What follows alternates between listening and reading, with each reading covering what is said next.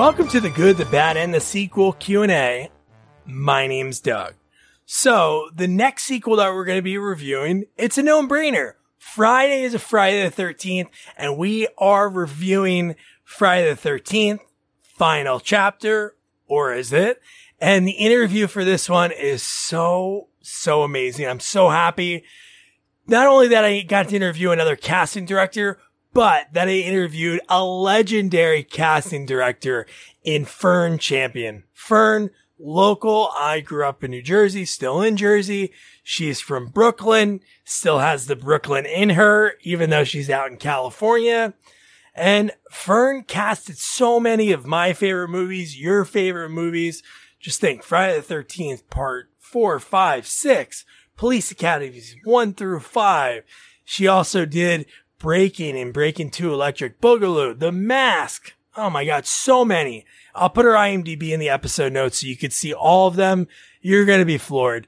And she has some amazing stories. So many names that she was the one that casted them in their early roles. And that's what I love about talking to casting directors because they have to know everyone when they're casting for a movie. So I'm going to shut my yapper and you're going to love hearing the stories by this legendary casting director. Don't call her a veteran. You'll hear that in the interview. Fern Champion. You are live. I am so live. How you doing? I'm okay. I mean, just put the makeup on. You look great. Oh, and so do you. Uh, I did no makeup. Oh, I thought you had your lashes on. I'm so sorry.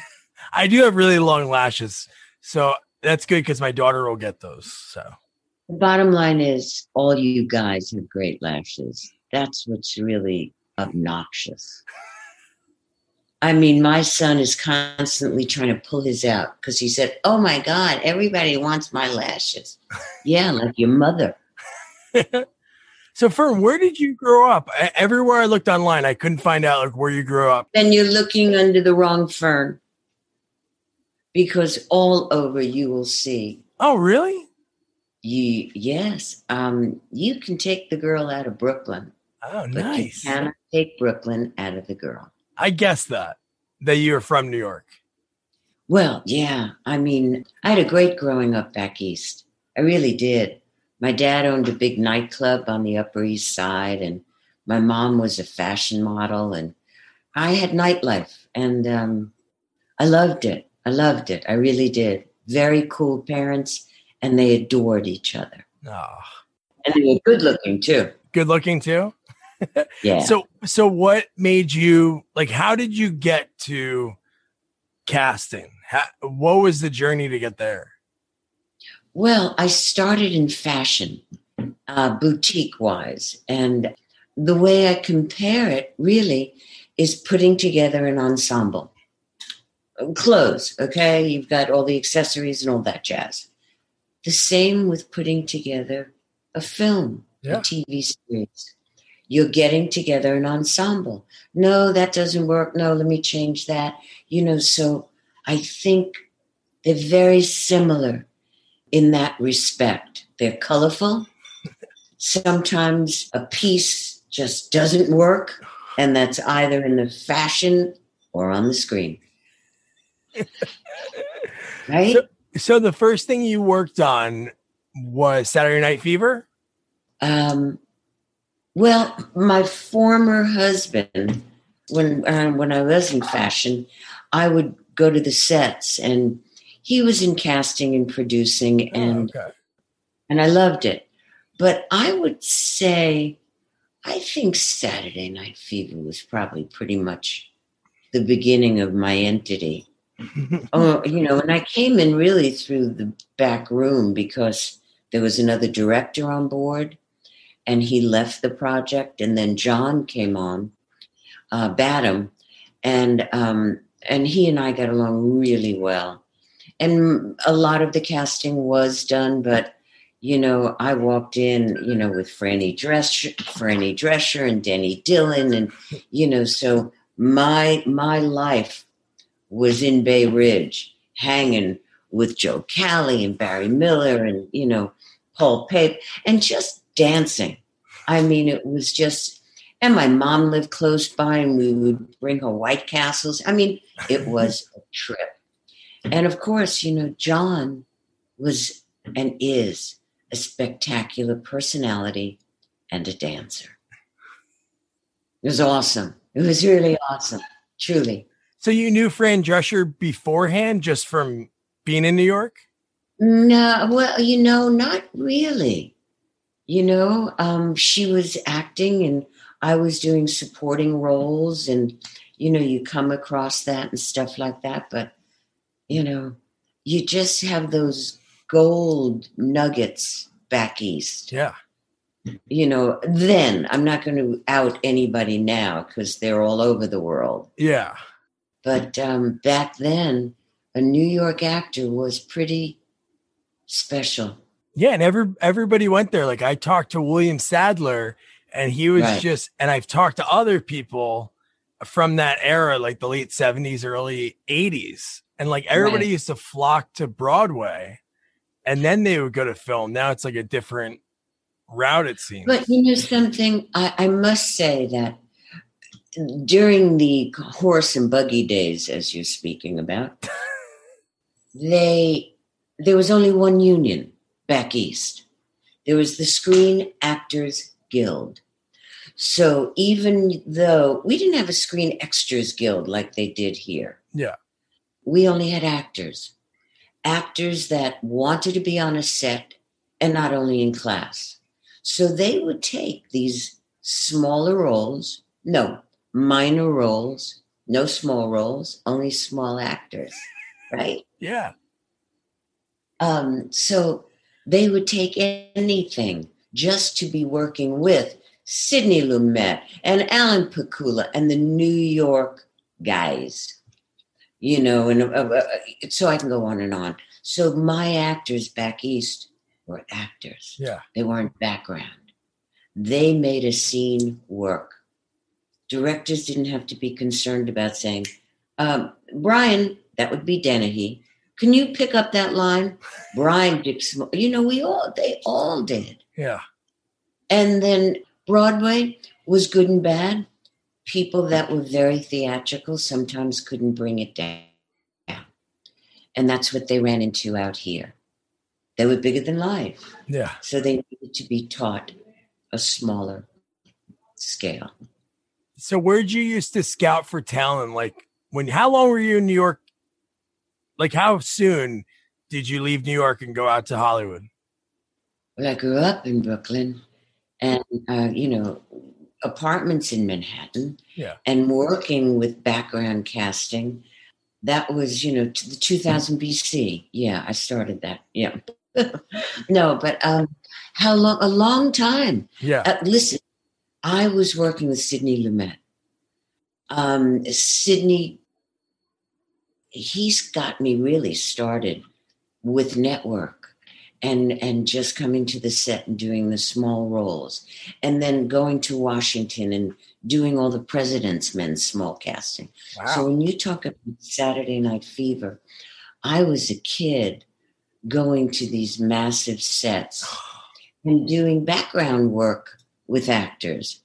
But it, I, who cared? You know, so I got my my my teeth. Is that what they call it? I don't Cut your know. teeth, I think it is. I cut my teeth with the likes of President's Men Saturday, and I still had the fashion going. But wow, you I, listen. I learned about Watergate by Yeah. being on the set. I had no idea that it was just an apartment building to begin with. Are you kidding me? And then you watch Robert Redford and Dustin Hoffman and Hal Holbrook. Are you kidding? As a kid, as a 20 year old kid. Um, so, yes, but Sidney Lumet, I did the Wiz with him as well. Wow. And he didn't want me to leave New York. But um, I met Mr. Stigwood and working with, on Saturday Night Fever, he asked me to come out and do this little small movie called Sergeant Pepper. Hello. Right? And I went, check, please. So I came to LA not hungry. Yeah. No, so that's great. That's one thing. I've only talked to one other casting director and his credits, the the length of time doing it, not doesn't even compare to yours. But one thing that's the same is you've worked on like Sergeant Pepper's. I, I wonder why for casting directors they don't. There's not some kind of credit anywhere for that because I couldn't find that on your IMDb. Because that's well, awesome. then I would look like I was 197 years old. No, it would just look like oh, no, come on. Let's be honest. No, you've got to you've got to relinquish the ball a little bit. I like my my recent credits. I don't have to go digging down to say, "Oh, and I did." Oh my no, god, I when I so the truth is, if I'm going to do, well, for my sons, they just love the fact I did Tommy and Cheech's movies. Yes. You know, but you know, by the time they grew up, they looked at me and I went, Yeah, I was young, I needed the work and but I had the best time. Yeah. You know, so my credits coming here, I didn't think to do anything outside of Saturday Night Fever, which brought me here, you know. And, you know, and, and there were articles that Sydney was responsible for me really learning and falling in love with a director that I, I don't know if there's anyone like him. Yeah. I mean, he was just a gem. I shouldn't say it like that. Of course, there's wonderful directors, and I've worked with them. Yeah. Also worked with some of them that are not so wonderful. I bet. Yeah, but you know something? I like my credits that still are current.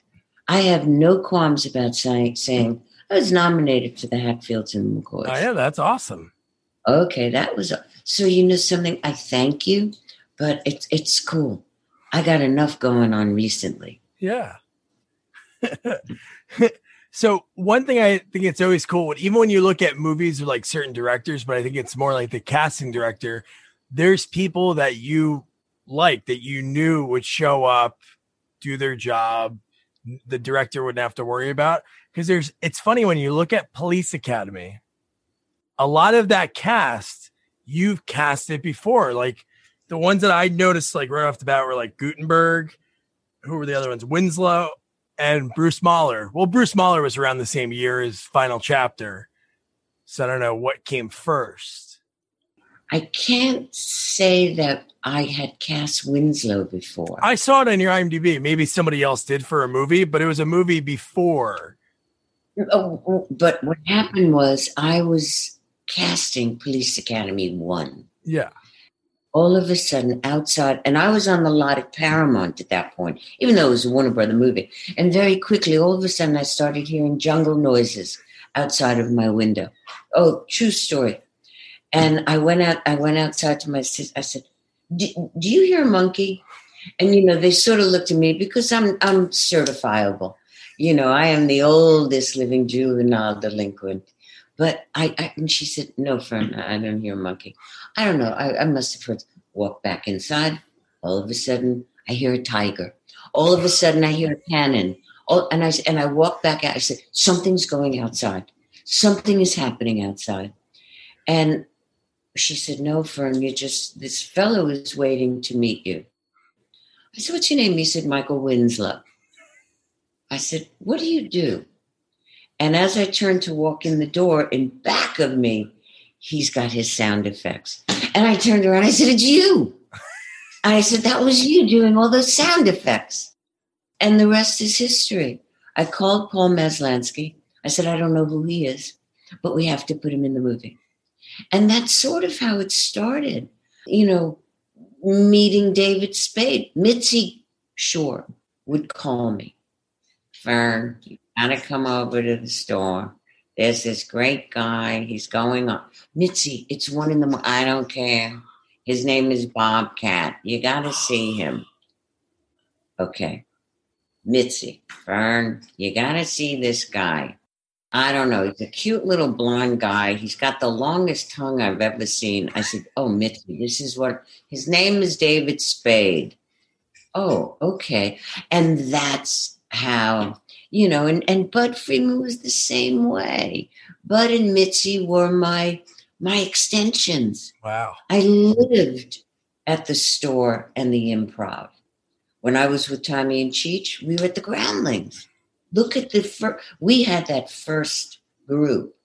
It was, you know, it was, it was Paul Reubens, Pee Wee. Yep. It was Phil Hartman. It was Suzanne Kent. I mean, that was the original Groundling group. And they, Edie McClurg, they were our, you know, um, ensemble for the three movies that we did together. Yeah. You know, so I, I love my career. Yeah. I do. I love Edie. Yeah. I, I um I'm helping actor Larry Hankin put together his Oh, sure. memoirs, and him and Edie are so tight from be, before she was doing the Groundlings when she was out in San Francisco doing improv. Her and Larry are still great friends today. So she like Wow. every so often like is in like his video sketches that he does like his short films. Wow. Yeah, it was quite it was quite an arena because you know Tommy and Cheech didn't have a script. I know. They really didn't. And when you look at the, even the police academy, it was a blueprint.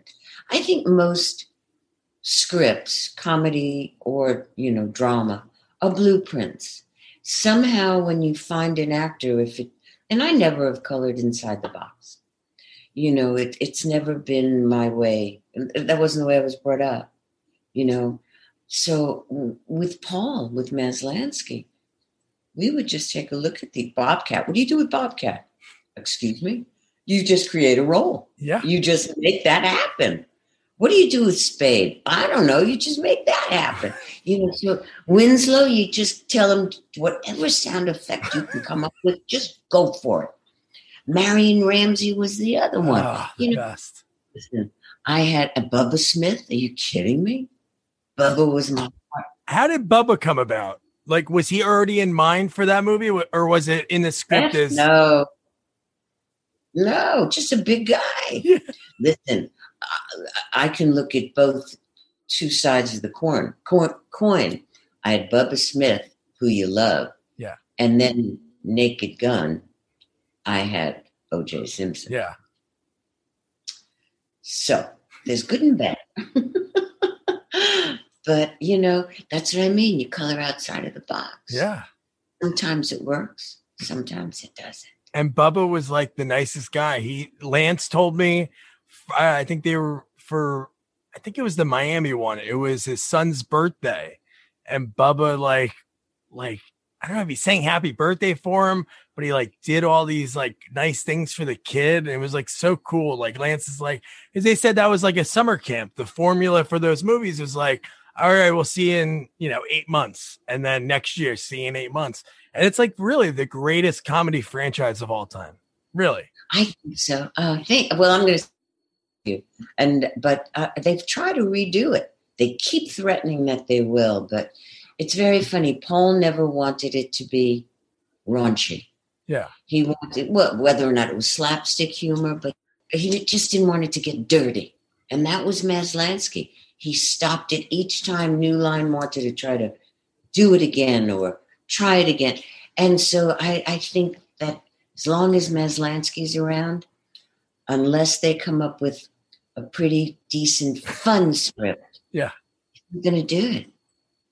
You know, I can tell you something in the middle of the night, you know, all of a sudden I'll see it and I'll go, oh, wow. I had a great time. I did. Listen, between Sharon Stone and Kim Cattrall, I had some hot looking women too. Yeah. Let's not and forget. I can't think of her name right now. And God, the lady that's in all of them. She was like one of my Oh, first Leslie crushes. Easterbrook. Leslie Easterbrook. Yes. Are you kidding? Are you Callie? I mean, Callie, are you kidding? She's still a bud. She's still a bud. G.W. Bailey, come on. Yes. These were cartoons. These were people doing a cartoon, and you loved them. Him and Lance had like such a great chemistry. It was unbelievable how they worked yeah. together. all of them. You know, I lost a lot of my original players, Yeah. which is very bizarre, and not to waste, not waste, not to uh, sad. I, I, it it really was because they were all so full of life. Yeah. So I love you all. Make God laugh. I must say, Fern, you have like the distinction of working on most of the time when movies get past even like the third or fourth, they usually become terrible. But you've worked on six entries in series. Like you got to think about it. Like Jason Lives is one of the great. Well, you worked on really two two of the ones you worked on out of the three that you worked on are like two of the best Friday the Thirteenth movies ever. Uh huh. Uh huh. How'd they convince how'd they convince you to do horror? Because you seem not saying you wouldn't like horror, but you're very I think you love comedy a lot more. You know, I you need to be challenged, and I say it to my actors also. Doing the same thing, don't get me wrong. I never got bored with comedy, and yeah. I still don't get bored with comedy. And I and I love humor, especially in this past 15, 18 months. Yeah. You needed your humor badly. But I have you have to stay in the game. You know, and, and I needed to stay in the game. So I, I they were throwing me every silly script. And I kept saying to Fern, which is me, yeah, you need to jump out. You need to go do something else. And really, they weren't offering me these big epic dramas. So I needed to just, okay, let's get into Friday the 13th. I'm in. And again, it's another ensemble of unknowns. Let's just create some, you know, new fun. Um, so it was challenging to do Pet Sematary, the yes. original. Are you kidding me? April Fool's Day. Yeah. You know, and I see them all being done again. And it's like, wow, so I'm happy with the ones that are. So when you say, how come I didn't pull back my East Coast credits? Yeah. I got plenty of you. Oh, I, do. I know. I know. no, I'm not being rude. I'm sorry. No, you're not at all. So like for the people like like you said like when you find like a bunch of unknowns which is so cool like Fade to Black like Mickey Rourke Buddy Buddy which I watched the other night great movie uh a young Ed Begley so it's so cool watch it looking at your IMDb, especially because you're responsible for bringing these people in and just not even looking at the top, which those are people you're responsible for too, but finding those people on the that have the small roles that later on went on to do monster things. I think that's the most fascinating thing about casting. I don't disagree. You know, um, when uh, we started doing The Mask, um, and originally not many people know Robin Williams was the original person to do the mask. I didn't know that. Well, well, why would you? Because I think it was, I'm going to say dead poets, that he too needed to jump out of the arena of insanity and and go for the dramatic to show he is an actor. And so where do you go from there? I mean, uh, hmm, how about the white guy in Living Color? Yeah. That was Jim. Because to this day, I don't know anybody that could do the mask. No. Two in my lifetime Robin and Jim. But then you go and try to find this lady. And Chuck Russell originally wanted, she was the Guess girl, uh, Nicole she she died a terrible death. Um, oh, I know you're talking about the model, Anna Nicole Smith. Anna Nicole Smith, and and he that's he was driven. He wanted her, and I would go, please shoot me. Somebody shoot me. Don't get me wrong. She was gorgeous. She was gorgeous at that point. But the good news is, after I did Naked Gun, they wanted to do a sequel. And I said, yeah, no, no, no, no. Naked Gun for me is one in, one out. And they offered her Naked Gun, I think it was 33 and a third. Yeah. And she took it. She took it. And she was no longer available. Praise the Lord. Enter Cameron Diaz after hundreds, hundreds of women. Wow. I mean, Chuck was mortified. He was, I mean, that was it. She was his Jessica Rabbit. But finding Cameron, the women adored her and the men idolized her. Yep. And she had done nothing. She was she was a model. She came in, Chuck said no to her.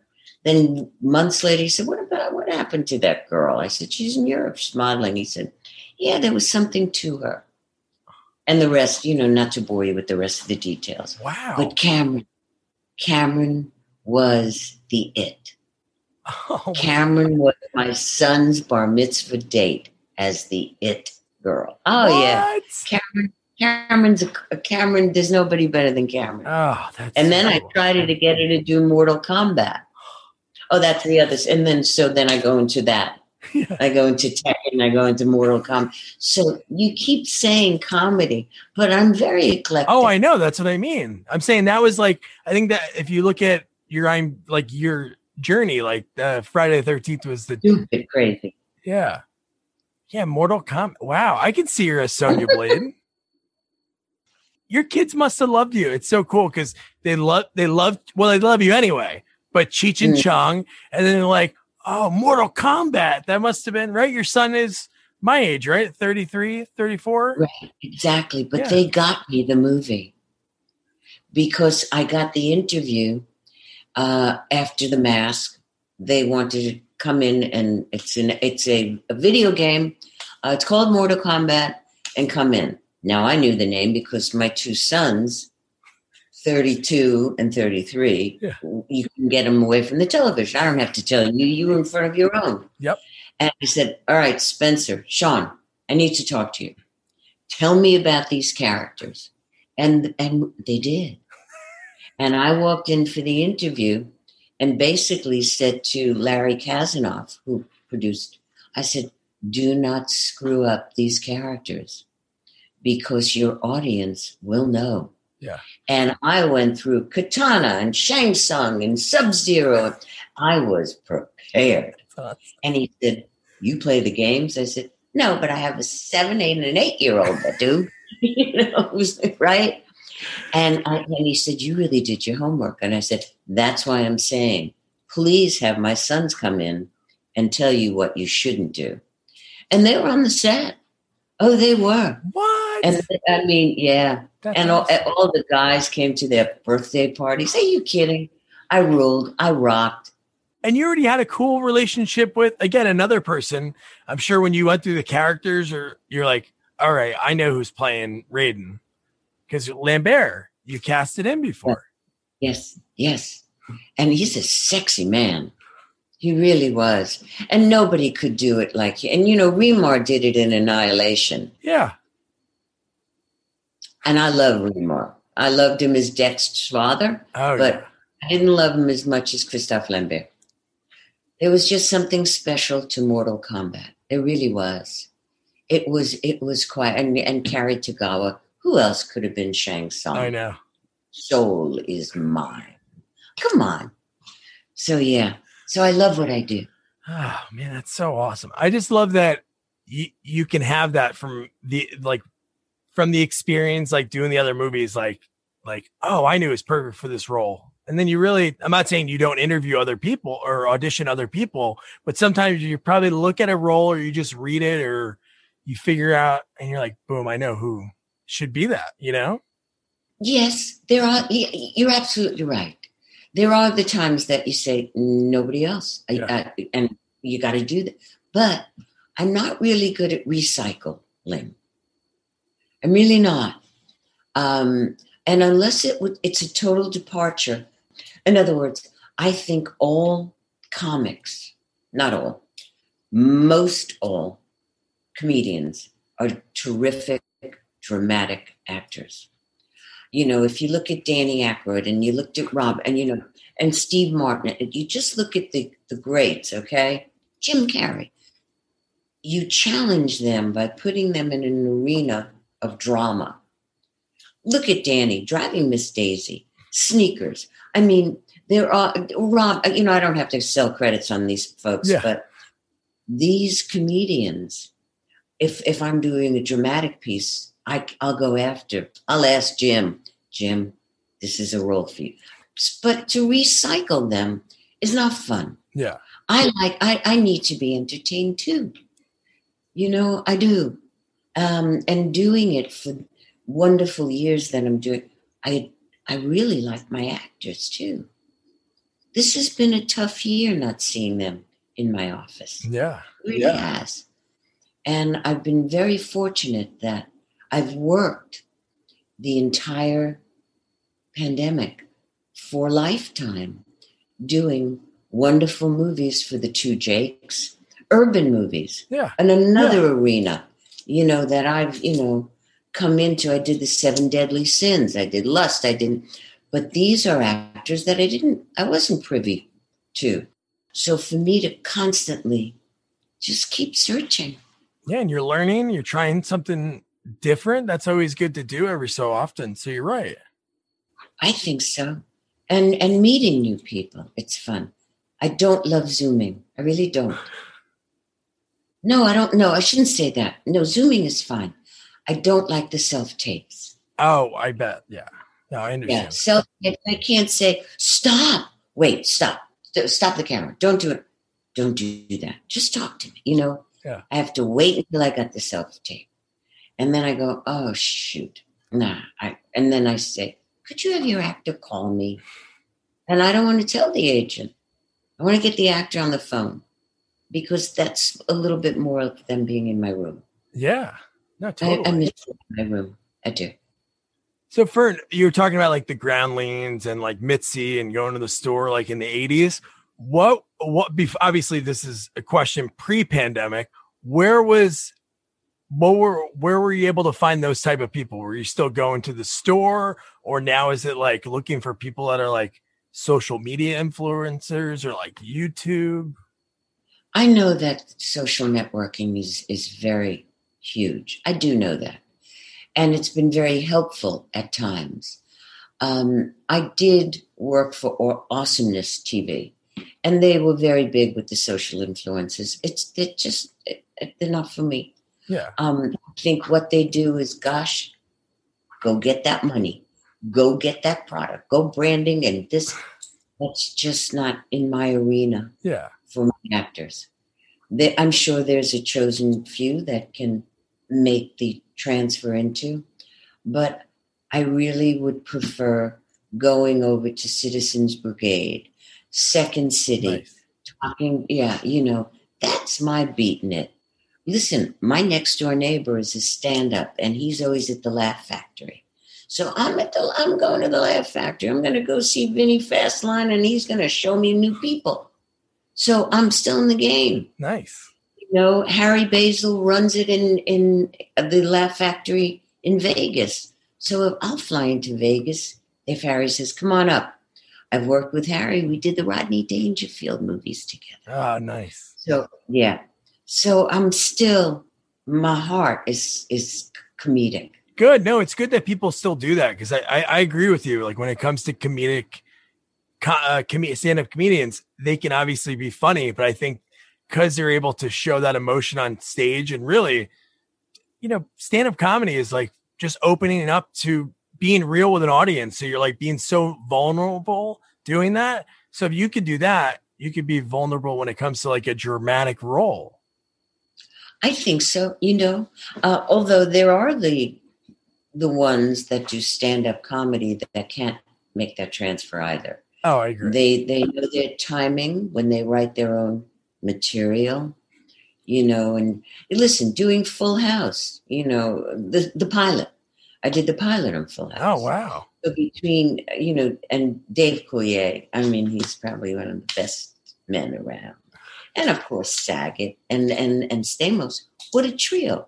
What a trio I had. But you know, those are the ones. Well, John wasn't a stand-up, but between Saget and Coulier, those were the ones that could do you know the transfer um, there are many that that can't that cannot and that's tough you know and you try but yeah. sometimes it doesn't work and I saw Coulier, he was in one of your early casting too, in like the early 80s in like a no name kind of role. I always think, like I said before, I think that's so cool when you have these people that you th- saw something in enough to give them, you know, that, that, that chance. So here's a question I have to ask about Uh-oh. because you worked for Cannon for a number of I'm not from Golan. Yes. I wanted to learn how to break dance. That's the only reason I did it. Really? Shrimp and Shabba-Doo? Are you kidding? take this little Jewish kid from Brooklyn and put her on Venice and, and introduce her to shrimp and Shabba-Doo, Yeah. I'm in. Listen, I did the Wiz. I can do shrimp and Shabba-Doo in Venice. So why not? I mean, Yeah. you know, I still surrounded them with some, you know, pretty decent actors, but they were great. They were great. Yeah. You know, I think I, I think working with Menachem was not the easiest, but it was all right. You know, and, and it took me into another arena. That's what I mean. It, it really, I, I need to be challenged. You know, Oh yeah. I'm not really good at getting bored. Oh, you're laughing. No, I know that I, I agree with that. Trying different things and open. And I think another distinction you have is you worked on, I think the only time in history, I don't know, I'm sure maybe like maybe with streaming now that might be different, but Breakin' and Breakin' 2 both came out in the same year. That's right. That's crazy. I, I, I, I thank you. Yeah, but it was fun. You know, we, it was open auditions, watching terrific young people. That's dancing. That's like they're they're they're trapeze artists. I mean, they would fly in the air, and they, uh, and this was the beginning. I mean, so I was on the ground floor watching this. You know, the right now I'm I'm watching rappers do what Shrimp and Shabba-Doo did in the '90s. Yeah. So I like that. I still am responsible for the longest running miniseries, 36 hours of War and Remembrance. Oh yeah. That's the longest still to this day. You have a lot of records. I know because I interviewed uh, Sam Firstenberg, director of Breakin' Two, and Yeah. that's what I said to him. He said they did this movie because he had a relationship from Israel with, with. Golan. Yeah. So he, With Golan-Globus, right? yep. So he uh, said they came up to him because he just did his first movie, Revenge of the Ninja. And they're like, "Hey, Breakin' did really good, so we're gonna do Breakin' Two, and we want you to do it." And he was like, "Okay." Exactly. Yeah. Exactly. Well, you know, us Jews and those Israelis being part of the tribe, you know, they they hang with the family. You know, they do. So God bless. They really, you know, but um it wasn't my most favorite, but I I liked the actors. I did. I did. Was it just that it was on a shoestring budget and everything had to be quicker? I think because I was outside of an office and I was watching young adults dance, but it wasn't dancing. Whatever it was, it was just wild and spinning on the floor, like I'm saying. yeah. That's what started all of this. So, you know, God bless Michael Jackson and God bless some of these people, you know, but I, Shrimp and Shabba-Doo, that was the street dance Yep. that was street dancing and you, I, it was never duplicated it was raw it was great and so were they kids from the streets having a good time Yeah. And you think about it afterwards, I'm sure there were so many movies that try to replicate that, maybe. But really, if you think about it, it's like when it comes to that genre, it's like Breakin', Breakin' Two, and then Mhm. years later they did the uh like the Channing Tatum movie, the dancing in the whatever. I don't know, Step Up. Those are like the Yeah. only dancing movies like ever that people really know, but it's more Breakin' and Breakin' to Electric Boogaloo. How can you beat that Right. name? right uh, absolutely absolutely dance movies you know you look at it there's like a handful Yeah. it's difficult you know um even well, listen dirty dancing will never get old Yeah. but you know, let's be honest uh, but it's a handful it is a handful that and spoof movies because I think they're so hard to do. There really there was a lot of spoof movies, but there's not there's only like a handful you really remember that stick out, like the Naked Gun, which you were part of, the Mel Brooks movies, and Right. really there's not that had to many. be pretty brilliant you know the zucker brothers the mel brooks of the world jim carrey robin williams there aren't it's not a plethora Yeah, of that soul, that type of person. These are just, it's Mork. You know? it's just, there's no, there's really not.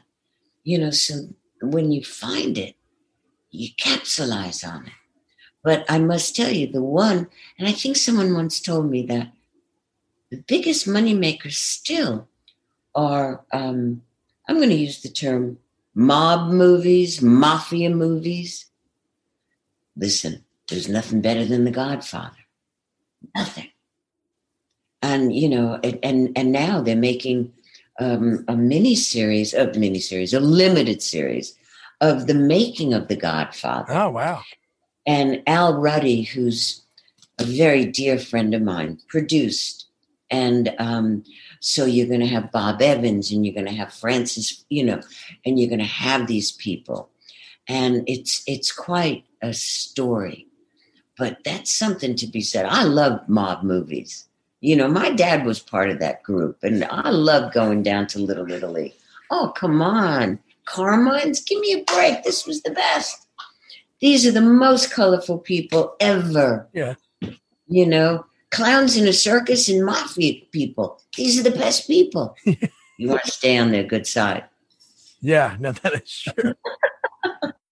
when I, I was th- looking at like all the movies and I was trying to think of like casting like difficulties and it was great that Cameron Diaz story was really cool. But like when you're casting for like the Oscar uh, Pistorius story, how hard is it when you know what your canvas looks like to like when you're auditioning people? Are you going like yourself, like this has got to be exactly looking like him? Like, how does that? Yes. Plus, he had a bad leg, yeah. as we know, bad legs. Uh, you know, so we had to get somebody that um, we did try to have people that were, but they weren't strong enough for the role. Yeah. So whoever we got was going to have to train very seriously to not make the audience feel offended. So that was a difficult should we go with you know prosthetics? Should we go? And we tried. You know, we are I mean, there are auditions that we did try. So you know, I could never get um, hurt by that because we did. Yeah. I, t- I took people were calling and, and I was seeing and self taping. But again, even his girlfriend, she was a top model. She was a magnificent model. So finding her.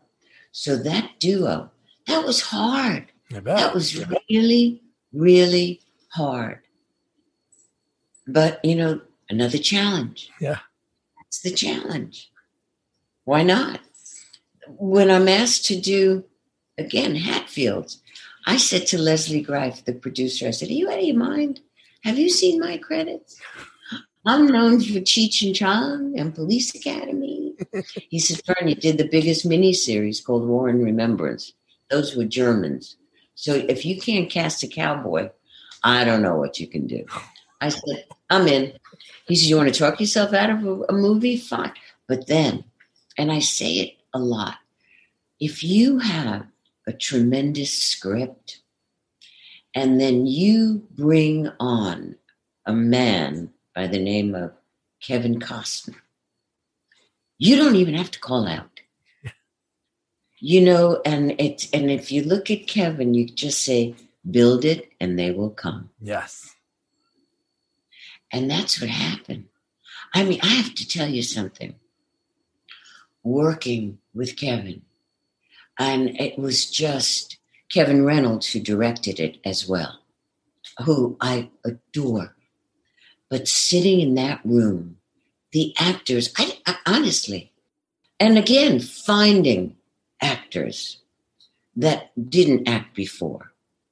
Um, and it was just, and I said to Leslie, I said, if we want the women to tune in to a bunch of unattractive people of the Hatfields and McCoys, I said, we have to have some handsome men, rough them up, but make them cowboys.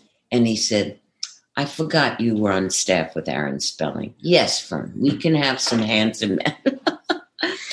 but but but it's true. And and we had quite an audience with that.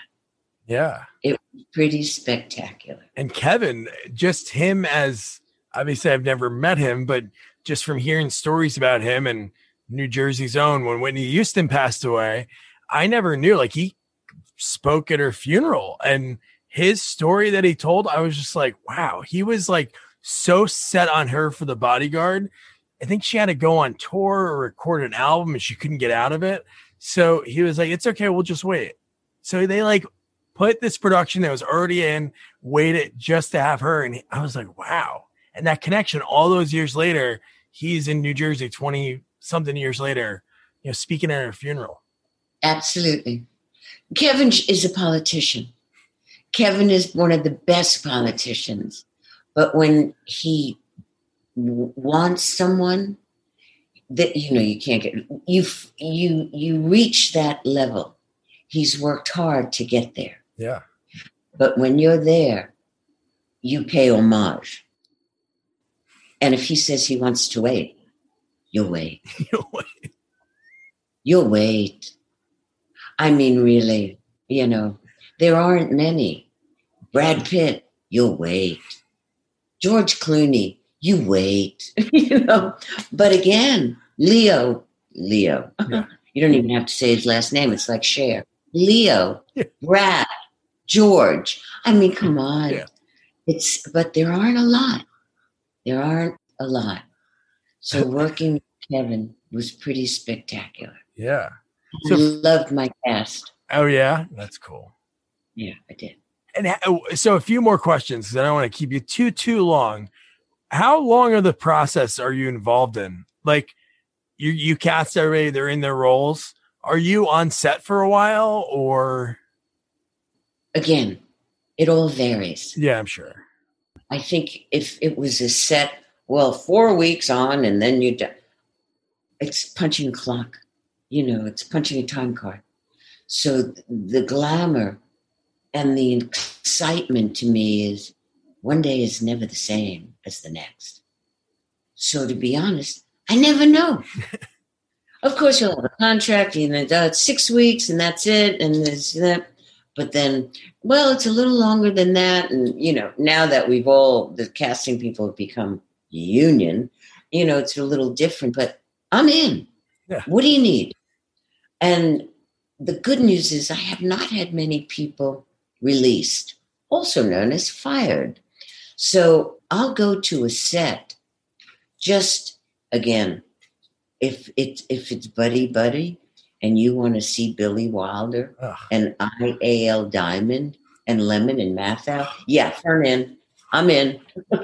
I'm going, right?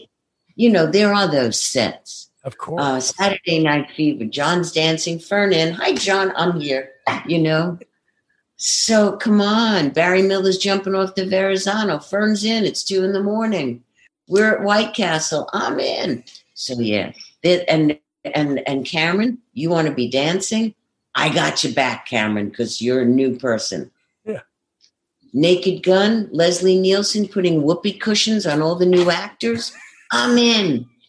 That's what Leslie would do. That's great. Whoever started that day, he put a whoopee cushion on their director's chair.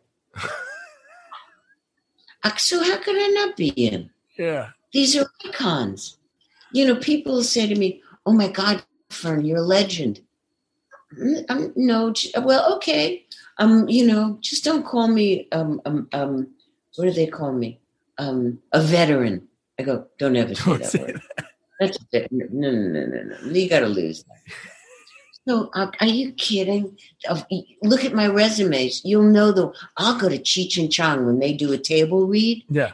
And they give a studio a, a BS script because they were all improv and they had to smoke a really good bowl before you get on that. They had the best smoke, clean smoke. Oh, they and they they clean food too. Their food in the 90s, it was clean. Wow. When I say clean, they were vegans at that point. They had no bad food, no bad smoke. Yeah. But when they would come to a table read, the suits, it was a BS script. And these guys and women with ties, and we all knew it was a BS script, wow. but it was just like, oh yeah, it's good, it's good, Tommy, yeah, good Cheech. And it was such, we'd go, nice. And then we, and then Tommy would say, I'll be in my trailer. Everybody meet. Let's go over and let's just get high and go shoot a movie. Wow. And they had, they had, and Tommy and Cheech, there was nobody better.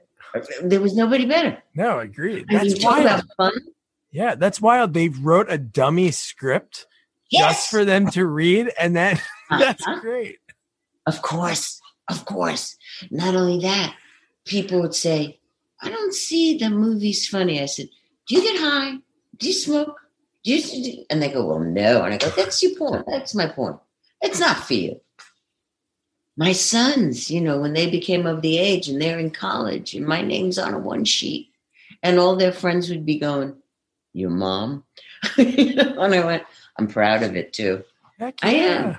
Like you Heck said, yeah. they're, they're they're funny, but I think what's great about their movies, there's so many like me and my wife love all the Cheech Chong movies, but the other people are funny in it. So the writing, like the girl doing the uh, in Up in Smoke when the girl does the line of Clorox and just her reaction to it, and it doesn't have to be them. There's some comedy people. I'm not going to name any names, but you'll watch their movie and they have all the best jokes. Everything's great for them. And then these other actors have these crap lines that seem like they're just like written down in a second, you know?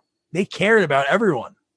That, but not only that, Tommy and Cheech, we'd sit at, at the at the Groundlings, and again, this was the first group up of the Groundlings ever. You know, now there's you know new people and and and, and new companies, but we had the first company, and and they really, you know, they brought Pee Wee Paul to life. Yeah. We would go to the midnight show, but that was the Pee Wee Herman show.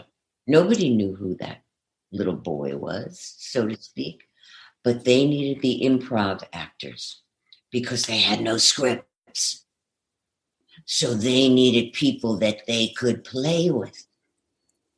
So that's why they knew their talent had to be good, Yeah.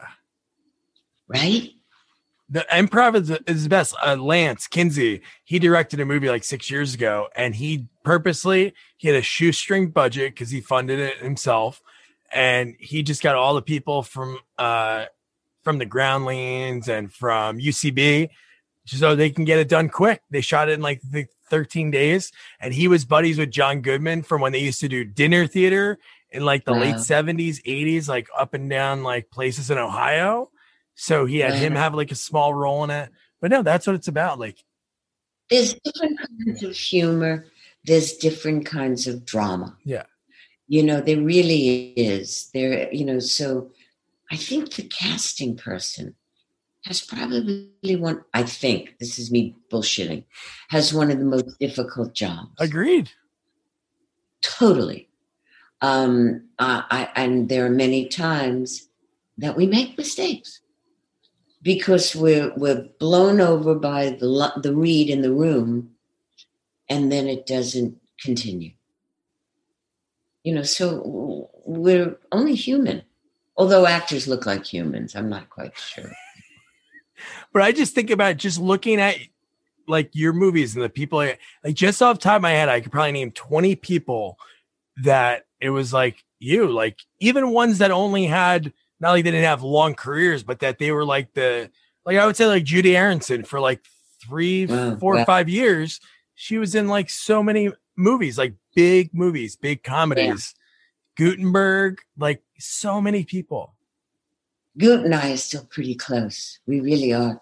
I'm I'm still close with all the police academies. That's great. and, you know, and GW is a bud. You know, he he's he's he's a wonderful, wonderful, insane Southern kind of man. I mean, he's the best. He's the best. You know, it's it's something about comedians because they they hide behind that. When we did Sergeant Pepper, and um, again, all we had were the songs. So now go fit the songs with an actor. So I, mean, who's going to be Sergeant Pepper? Hmm. Who else? It's got to be George Burns. Who else could be Sergeant Pepper? He was God. Yeah. Of course he can be Sergeant. You know, hmm. Who could be crazy Dr. Maxwell?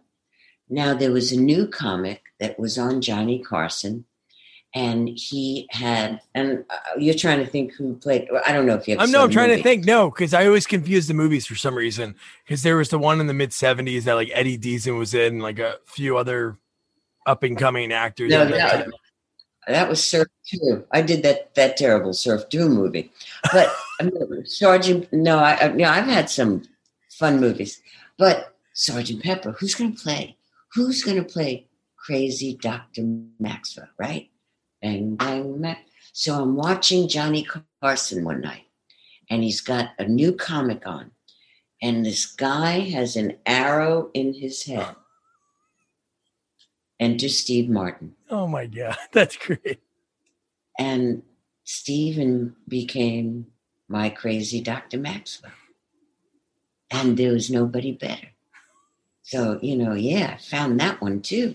Yeah. I didn't find other people did. I just happened to put him in front of the the cameras. so, you know, I like I, I like my my comedy and I like my cowboys and I like my uh my movies. I do. I I just love the stories about like I think in like being a casting director, the stories of how people came to be. I'm sure writers can have their kind of thing like how you came up with the script, but like the fact that you're watching Johnny Carson, you're like, boom. Bam. Well, certifiable. I mean, he was wild. He was Yeah. nuts. In a good way, you know. But you know, Rich Jeni, who was in you know the in the mask, who, who's passed. Yeah. Um, Rich was not a happy man. You know, he really wasn't. Comics, many of them, I don't want to say unhappy, but some are. They hide behind that mask. Sometimes it's good to hide behind humor. Yeah. Keeps you going. And Like you- sometimes it's tough. Yeah, like you said, the last 15, 18 months, that's all we had was Right. humor. That's what I have. Yeah. So the last question for this has been amazing. What what is it? Obviously, it's the same thing. You're casting TV and movies, but is there like a a difference between the two, like an approach? I think it's it's changed now, but you still have people at a network. Um, you know, we always tease uh, too many chefs, not enough guests. There are many times so many people are making a decision. And again, what we were saying, each project is different. Yeah. Whether or not it's film or television. If you have a, a television show with a big producer, your network is not going to get involved to a fault. They're not going to have to have final say on casting, but it all depends. Yeah, that's true. If you're working on a shoestring budget and the studio's giving you money, you got no say Yeah. sometimes, you know? So it's all relative on who's conducting the orchestra. Who's that director? Who did you bring into the project? Is it a well known name? Then you're okay. You're protected by, I use the term suits because it's a term that we've all grown up Oh with yeah. you know, so whether or not it's network or studio, it depends on the project. On the project. No, it's funny. the bigger they are, the bigger they are. Yeah, just looking at your like TV, just like throw the movies out. It's like Mama's Family, Friday the Thirteenth, the series, which was like just like the Freddy's, you know, the same, not the same exact concept, but like Freddy's Nightmares. All these people were thinking they were tuning in in the beginning, like, oh, this is Friday the Thirteenth, but it was more like a Twilight Zone ish, different Yeah. stories every week. Absolutely. You, you know, it's everything is different. That's Yeah. that's that's the excitement to me. Things have to be different. Mickey Rourke, you brought up Mickey's name Yeah. before. We could not make a deal. They were having difficulty making a deal with Bruce to play the lead, uh, and and I started reading people. And Mickey Rourke walked into the room. He was Robert De Niro to me. He was De Niro, not Mickey today. And I've just worked with Mickey again last year. Woof, that was odd. But um, and again, I speak to Mickey from time to time at 2 a.m. All of a sudden I'll get a call. But anyway, um, so Mickey came in to read. And the director at the time, this is the story, was eating a sandwich. And Mickey stopped reading. And Mickey looked at him. And I, will I'll 86 the, oh, well, I won't because you're not going to read. He said, You're either going to put your fucking sandwich down or I leave. And I, I sort of looked at this unknown. I went, I love you. I, I, I, how dare you be eating, you pig? Listen to my act. Yeah. Anyway, cut to they weren't going to make Mickey the lead until, you know, they made the deal. And I said, You can't let this man go. So Mickey became his best friend. Oh. And but Mickey would have been insane in the lead. He really would have. Yeah, he's pretty great, Mickey. Uh, you know, he's gone to a whole other ozone. I'm not sure. But, you know, listen, I, I never said that I play safe. Yeah, no, you have to think outside. Like I, when I interviewed Eric Roberts's wife, I we talked about Pope of Greenwich Village, and he said they still have like a connection. And then I was reading, I was reading somewhere Mickey was like, I really hope because I guess they have such a tight thing from that movie. Because even Mickey, when he was getting interviewed after like the wrestler, like that was like his mm-hmm. resurgence, mm-hmm. he mm-hmm. was like right. talking about Eric during this interview, right. he was like, I hope Eric has a movie like this so he can have the spotlight like that. Because you right. gotta think that movie, it just like changed everything. And you even look at him, he looks totally different. It's different. totally yeah.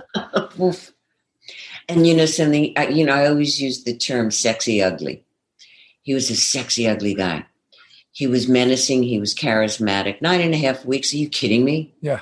I mean, uh, right? Nine and a half weeks. Right? That was his movie with Kim. Mickey's.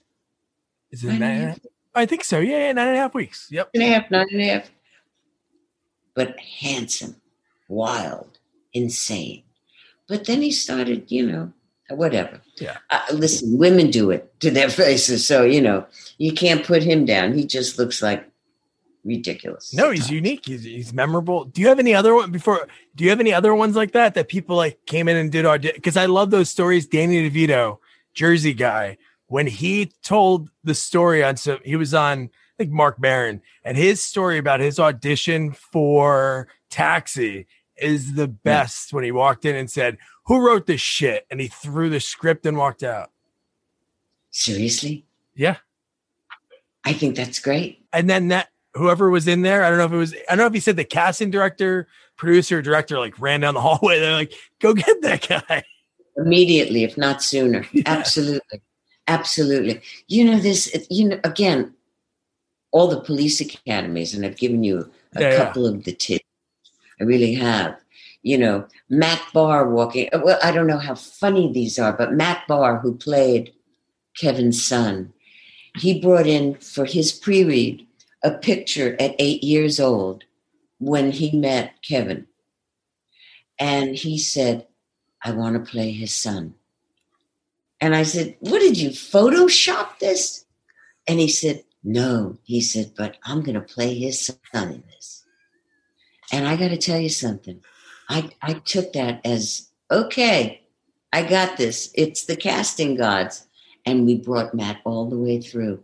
Bam, Matt wow. was yeah, that's like a good story. That's awesome. That really, really is a good story. You know, but you know, all of my actors, I got to tell you, working with Bill Paxton, there was oh. better. You know, the best. I, I go on and uh, but the ladies that I worked with, it's just phenomenal. I I've had some good times. I really have. Cameron being my son's bar mitzvah date. That's the best story. And everybody thought she was a look-alike. That was hysterical. That's well, sure. And we did it up at Universal, and it was the theme, and it was huge. It was big. It was great. You know, Kris Kristofferson doing Texas Rising, and and and and I flew first class with Kris Kristofferson. There's no better. We got off the plane, and and and the fellow went to take his guitar case, and he just looked at the guy like, touch it and I'll kill you. Right? And he said, I got my own. And then he sang me and Bobby McGee. Uh, uh, oh. I love it. Right, right, right. All that You know, work. Oh, here's a funny story. I did Toni Braxton's story. Toni's the producer. Leah Daniels and myself. Leah used to be my associate. You, Leah and I, Leah Daniels Butler is one of my BFFs. Wow. And, oh yeah, Leah, Leah, you know. So Toni and and Leah, I used to say to them, "So I'm like the middle of this Oreo cookie. I got this. I'm good." So we're in the middle of readings, and Leah says to me, and um, I have to go to the ladies' room, friend. Do me a favor, read with the next actor. I said, You're not going to do this to the white kid, are you? I said, I'm going to be reading this. And she said, Fern, stop it. You've been reading for years. You'll be great. Leah walks out. So Toni's in the room. I've got this other, I've got this black guy on my left. I've got Craig Baumgarten, who manages Toni, white Jew on the other side. I got me and and and this black guy next to me. So the girl comes in. I don't even introduce them because Toni said, I don't want to get them nervous. Don't introduce me. And so we sit down and we start to read. Well, all of a sudden, the dude next to me, I feel his shoulders are going up and down and up and down. I said, Excuse me. I said, Are you laughing? He said, Your read. I said, It's really shit, right? I said, Could you do me a favor? And I said to the actress, I said, Could you just go outside for a minute? I'm so sorry. So she walked out, right? And I looked at the dude and I said, I know it. I told Leah I'm really bad, but I don't think we've met. Who are you? He said, I'm Babyface. And Toni and Greg broke up. And I went, How stupid do you think I look? he said, I thought you just knew me by my face. I said, uh, God. I, and Leah walked in. She goes, How do you not know it's him? so I think that's a funny story, too. That's great. But uh, I have good times with my actors. I do. I really, truly do. Yeah. You have to love them, you know, because you have to know like the ins and outs. I think that's the most fascinating thing because you have to know. And I think that's so cool. I was going to ask that question before, but you answered it uh, a, a, little while back that you never had an actor released from a film, and that is a testament to you not even only being great at what you do, but choosing the right people to associate yourself with. Um, there was one, and it was the lead on Full House. Yeah, it's written up about, and and the network got written. We brought Bob Bobbin Look at that face. Is it somebody I would know? Yeah, look him up. I will. And if you can't find it, yeah. Well, I'm sure. Wait, was it shot? Was the pilot shot with him or no? Um, I think they might have shot. You know, did they reshoot anything? Was he fired? I, I think they might have shot. I have to look for it because I I just saw the other day the Always Sunny in Philadelphia pilot that I never knew about without uh, I can't think of her name, the blonde girl, uh, Mac's wife in real life, but I never mm-hmm. knew that there was another uh, person. Yeah. Listen, when you said Mama's family, at the ripe old age of I think nine or ten, I hired this young actor, and he did a table read. And I always tell my actors perform at a table read, otherwise you can get fired. If your network looks at you and and they think you're flat. And they fired this little boy that for many years, since we're still pretty friendly, Kevin Connolly says to me, You fired me at nine years old. That's great. He said, You fired me. I mean, we'll be at the bar at tennis. He said, Do you know who she is? She fired me. I was nine years old. Kevin. I, I think he did fine. I, I think it worked out for him. He just did fine, right? Absolutely. So that's what that's all about. Uh, Fern, you are awesome. And you're not a veteran. I would say you're a champion. I love your last name. That is like the coolest last name. Not bad, right? Both of them are. It's fitting for you. I appreciate it. Well, thank you for taking the time. If you can't find out who got fired, I'm I, who, no, I'm going to look it up because I think that's something I'll do as soon as we're done go down that rabbit hole. Let me know. I will. Have a great day. I appreciate it. Yeah. Stay cool.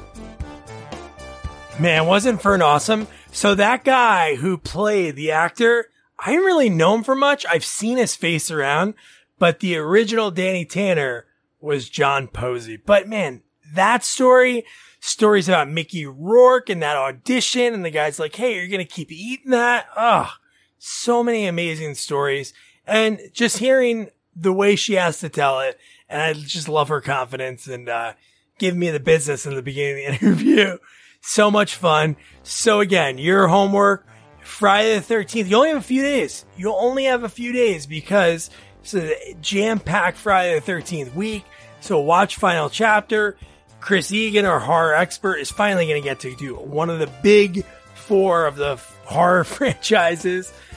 So don't forget to review, rate, share our podcast, follow us on all social media at Sequels Only, and don't forget to check out our website, sequelsonly.com. Good night.